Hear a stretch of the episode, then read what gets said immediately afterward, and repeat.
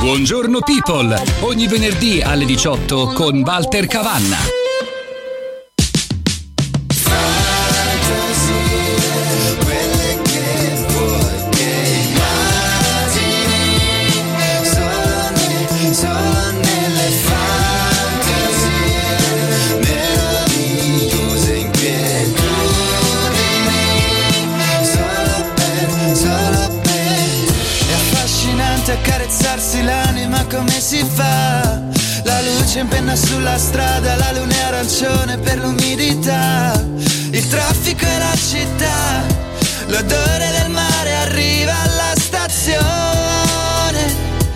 Chissà che cosa stai facendo tu, magari ci incontriamo nei pensieri, ma i sogni restano parole in metrica.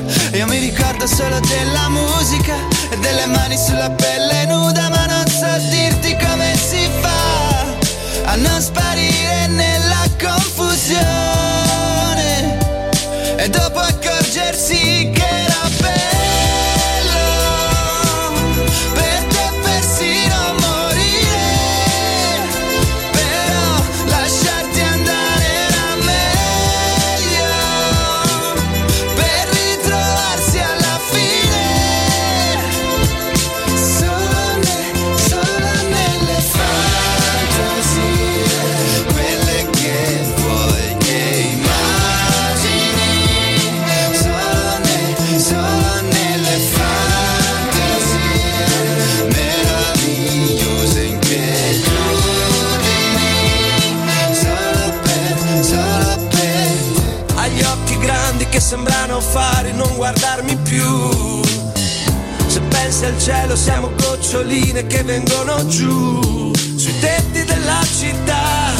le antenne sembrano piccole persone. Chissà che cosa stai facendo tu, la verità è che siamo vulnerabili. Lo sai che non esiste amore a Napoli, la solitudine sa dove abiti. Cosa darebbe per vederti nuda ma non sa dirti come si fa a non sparire nella confusione e dopo accorgersi che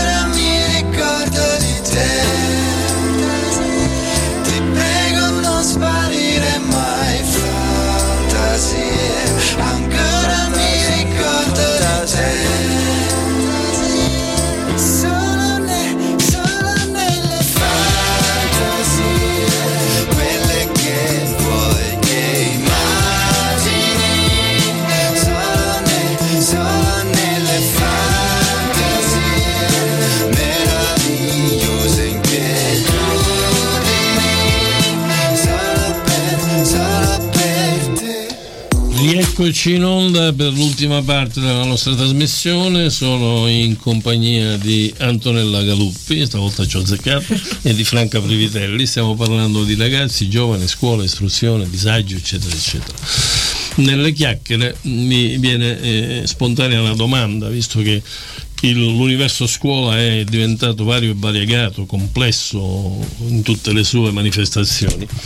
Antonella e Franca, ma il rapporto gli, tra gli insegnanti e la cosiddetta equip socio-pedagogica che, sono, che c'è nella scuola è un rapporto che va sul doppio binario o ci sono problemi? Allora, prima dobbiamo considerare che Purtroppo, sempre per una questione di fondi, non tutte le scuole hanno un'equipe socio-psicopedagogica, non tutte. E questa è una situazione abbastanza grave, perché l'equipe è fondamentale, è un grande supporto. E quindi già questo è un handicap che alcune scuole purtroppo hanno. Ah, no. Poi l'equipe socio-psicopedagogica è fondamentale perché comunque eh, è un gruppo di professionisti che eh, permette di dare un quadro d'impatto quindi immediato, su determinate situazioni e può essere anche di supporto fondamentale al docente su comportamenti da assumere nei confronti di situazioni specifiche. Però qui il problema che si pone non è solo la presenza o meno dell'equipe socio-psicopedagogica, nel momento in cui c'è, però non si può intervenire senza il consenso dei genitori. Mm. Supponiamo, cioè, che un, supponiamo appunto che un docente, eh, naturalmente per eh, l'attività che svolge, per l'esperienza che ha, si rende conto che un bambino o una bambina ha delle difficoltà, che possono essere difficoltà cognitive, che possono essere difficoltà comportamentali Ora noi come docenti cerchiamo sempre di essere realisti, nel senso che noi se non ci sono delle motivazioni importanti non, non stiamo lì a sindacare perché i bambini naturalmente sono in fase di evoluzione e certo. a volte possono essere dei comportamenti temporanei, delle situazioni anche di un, un disagio momentaneo. Sì quando però il controllo che noi facciamo sui loro bisogni, sulla situazione, incomincia ad essere un po' più che un semplice sospetto, e allora avere un'equipe a disposizione quando c'è per noi è fondamentale, ma c'è bisogno del consenso dei genitori. I genitori devono a consentire affinché quel bambino, quella bambina venga visto, cioè non è che qui l'equipe si occupa di visitarlo, l'equipe non fa altro che o venire in classe e guardare in maniera tranquilla, senza far sentire a disagio il bambino e quindi notare dei comportamenti particolari, perché avendo appunto le competenze specifiche loro sono in grado di comprendere subito se c'è qualcosa di anomalo, quindi ancora più di noi. O contemporaneamente magari eh, facendo delle domande molto semplici, facendo un disegnino, i bambini riescono quindi ad aprirsi. Però se non c'è il consenso dei genitori, ritorno a dire, non si può fare nulla, la scuola non può costringere eh, diciamo, i genitori, né tantomeno lo può fare così improvvisamente. La, I genitori devono essere informati e se il genitore si rifiuta di farlo, assolutamente l'equipe non può neppure guardare da lontano quel bambino. Perché i genitori si rifiutano, Frank? Ma sai, ehm, purtroppo ancora in, in alcune persone eh, diciamo che permane, c'è un retaggio di una subcultura perché mh, avere a che fare con un bambino che ha dei problemi nella sfera cognitiva oppure comportamentale o socio-relazionale eh, non, non, è semplice da parte dei genitori accettarlo perché lo vivono come una situazione di, di disagio, di stigma sociale. E quindi mh, non c'è un'accettazione da parte del del genitore che mh, mm, eh, se si rifiuta di essere si, rifiu- si rifiuta in qualche modo. Allora non sono, non sono, tutti perché fortunatamente diciamo che la sensibilità dei genitori l'amore a volte per i genitori riescono a capire che eh, dare aiuto a questo bambino significa migliorarlo. Il problema è questo ecco che appunto come diceva la collega ehm, queste mh, mm, equip eh, sono presenti eh, di rado non sempre e poche poche ore durante la settimana.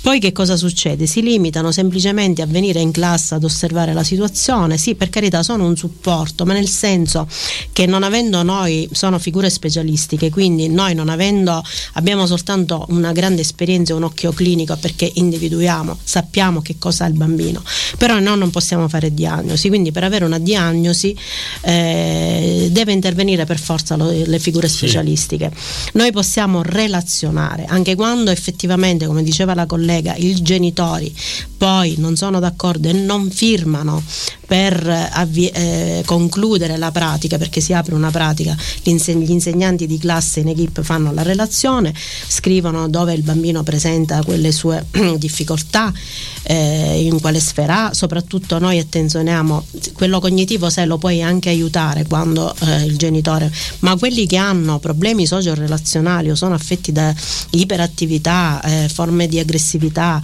non è facile contenerli in classe. Certo. E allora sai cosa succede quando tu, che intanto l'insegnante viene aggredito, a me personalmente è capitato, e poi prendono il bambino, lo portano via e non li scrivono in una scuola pubblica, ma lo scrivono in una scuola privata soprattutto per esempio capita nell'infanzia che ancora non è una scuola eh, dell'obbligo tut- ehm, e quindi lo porta in una scuola privata perché non vogliono che il bambino venga ci sia una documentazione che tracci e segni questo bambino diciamo per la vita per loro perché poi questo eh, diventa nel curriculum verticale continua a camminare e quindi il bambino se viene riconosciuto eh, con delle patologie che ha un sostegno se lo porta si può dire molto spesso anche riducendo le ore per tutto il percorso. E mh, mm, eh, siccome io mi metto comunque anche nei panni dei genitori.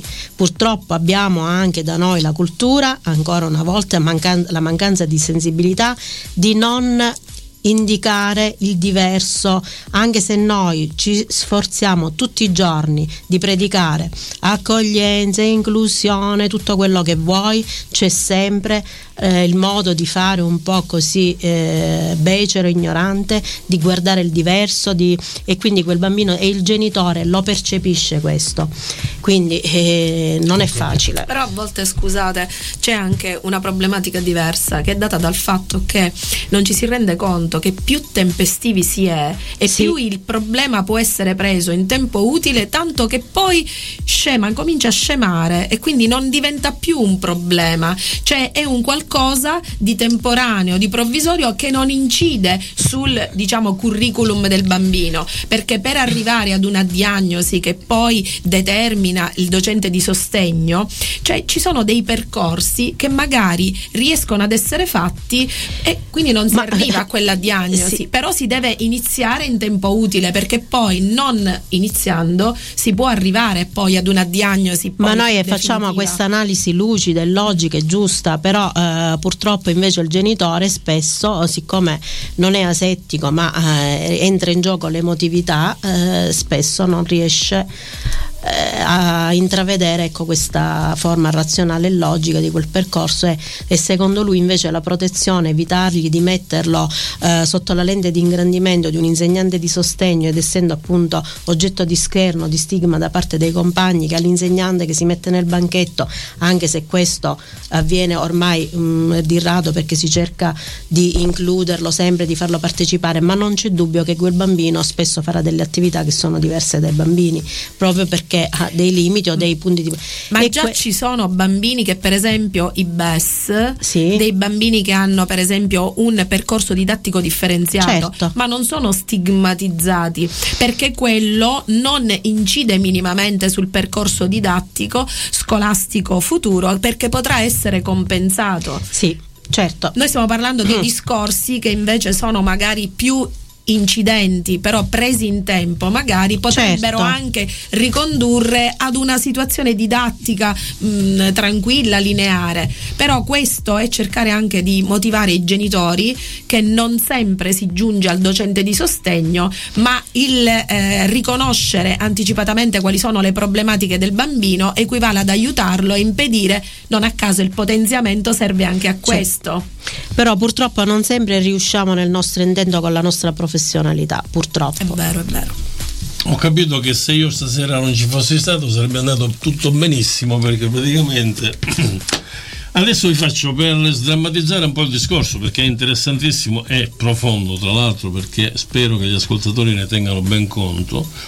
Vi faccio una domanda che esula da tutto quello di cui abbiamo parlato però ha una relazione con voi siccome vi conosco entrambe, so che avete entrambe, avete avuto, voi siete persone dotate dell'ascolto, riuscite ad ascoltare le persone, riuscite a intervenire, riuscite a interpretare, quindi diciamo che in questa società asettica che c'è oggi, dove ognuno si fa, voi siete un gradino più in su.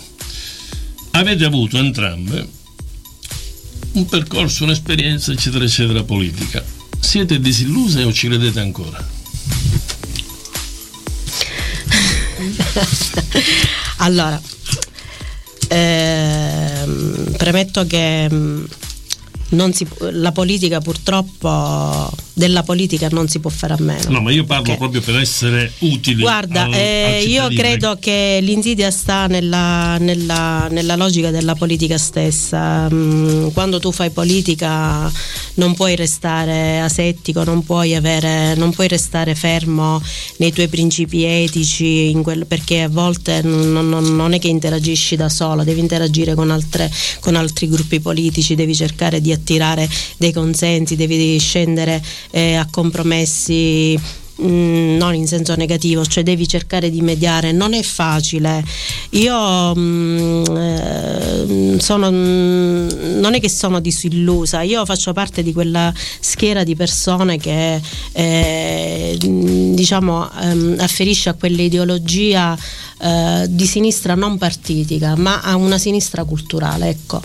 Non sono una sinistra estrema, sono una sinistra moderata, eh, mi piace interloquire con altri, dipende poi la politica, se è una politica nazionale, se è una politica locale, perché devi eh, comunque mh, mm, ormai sì. confrontarti con le esigenze, con le persone, anche perché la politica di partito insomma diciamo che esiste mh, mm, relativamente ancora a livello nazionale, ma a livello locale quasi inesistente perché pur eh, di raggiungere i propri fini spesso si fanno eh, liste civiche che co- raccolgono tante persone, eh, le logiche di fare le liste politiche eh, sono quelle delle liste civette, insomma dove tu metti, raccogli la persona che ha una certa cultura, che rappresenta un po' eh, le varie professioni, le varie cose, mh, mm, eh, servono semplicemente per acquisire consensi.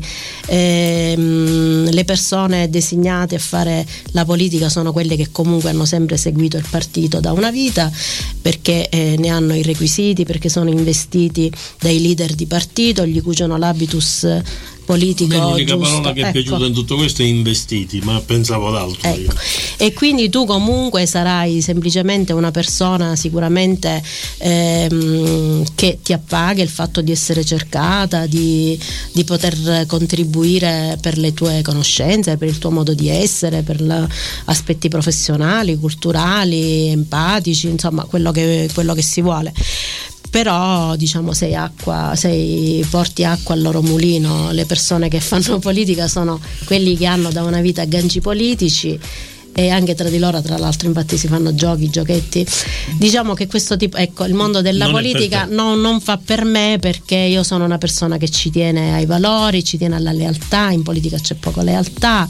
Però ci sono delle persone che mh, mm, sicuramente che mi piacciono alcune mh, mm, non tutti e vorrei semplicemente invece che effettivamente si migliorasse qualit- qualitativamente ecco, la politica, soprattutto dalle nostre parti, e che andassero a governare delle persone che passassero veramente all'azione, non solo a fare slogan politici e che avessero a cuore veramente questi territori al di là prima ancora delle loro poltrone, dei loro benefit che per carità quando si lavora sono meritati. Ma sono si... d'accordo con te. Tu Angela? ho toccato un tasto. No, hai toccato un tasto mm, importante perché devo dire che la politica ha fatto parte della mia vita per un bel po' di tempo. E Sei stata consigliere tu comunale? Sì, io sono stata consigliera comunale, vicepresidente del consiglio, sono stata anche capogruppo, sì, sì, sì, sì, a Santa Croce Camerina. E, ma c'era un precedente già nel senso che mh, ho iniziato molto prima di arrivare a diventare consigliera, poi c'è stato un seguito allora, devo dire questo, che il mio concetto di politica è un concetto antico di politica. Cioè io credo nella politica, secondo me la politica è importante, è fondamentale, ma lo è fondamentale nel momento in cui si fa la politica, quella vera. Perché politica significa comunque entrare e lavorare nell'interesse della collettività e quindi il politico doveva fare questo. Non a caso nei tempi di Aristotele, insomma Platone, andiamo qua in tempi antichissimi, erano i ricchi che facevano la politica perché innanzitutto non percepivano eh, nulla, erano ricchi di proprio, potevano benissimo fare solo politica perché loro non avevano l'esigenza di farlo come lavoro. Vero che c'erano i pro e i contro perché a volte erano solo dalla parte dei più ricchi e non dalla parte dei poveri, però ci sono stati tanti equilibri. Io eh, reputo che la politica mi ha aiutato in qualche modo a conoscere delle nuove realtà, a, ad affrontare situazioni in modo differente, a capire tante cose. È stata un'esperienza eh, non sempre bellissima, ma un'esperienza che mi ha portato a capire tante cose e tante dinamiche che io prima vedevo solo dall'esterno e non percepivo. La politica purtroppo è fatta eh, di compromessi, la politica è fatta di persone che vivono in gruppo e quindi eh, tu puoi avere tutte le bellissime idee, ma se il gruppo non vuole le tue idee non vanno avanti. Certo. Eh, se il gruppo non ti reputa la persona giusta, ma non perché non hai le competenze, ma semplicemente perché non sei tu quella predestinata sì. o il predestinato ad andare avanti, non ti supporteranno. La politica è fatta anche di persone persone che eh, sostengono eh, o comunque ti spingono a fare delle scelte che poi eh, serviranno ad accontentare altri. Quindi diciamo mm, sono stata molto sintetica e non sono entrata nel dettaglio. No, ma... no, no, no, ma io l'ho vissuta sulla mia pelle perché, ripeto, io quando mi sono candidato alle ultime elezioni ho preso 36 voti, mi hanno votato i miei, i miei parenti, i miei, i miei migliori amici e sono stato felice di questo, così non devo dire grazie a nessuno. Bene, abbiamo concluso oggi spero che eh, tutto quello che abbiamo detto lasci qualche traccia nei vostri pensieri e riflettiate su quanto è stato esposto stasera. Ringrazio tantissimo Antonella Galuppi per essermi stata a fianco a e Franca Privitelli. Ringrazio per te per qua. l'invito che è perché, sempre piacevole. Perché no, è un confronto di quelli tosti perché abbiamo parlato di argomenti importantissimi e spero venerdì prossimo di darvi qualcos'altro. Arrivederci a tutti. Una buona serata a tutti. Buona serata.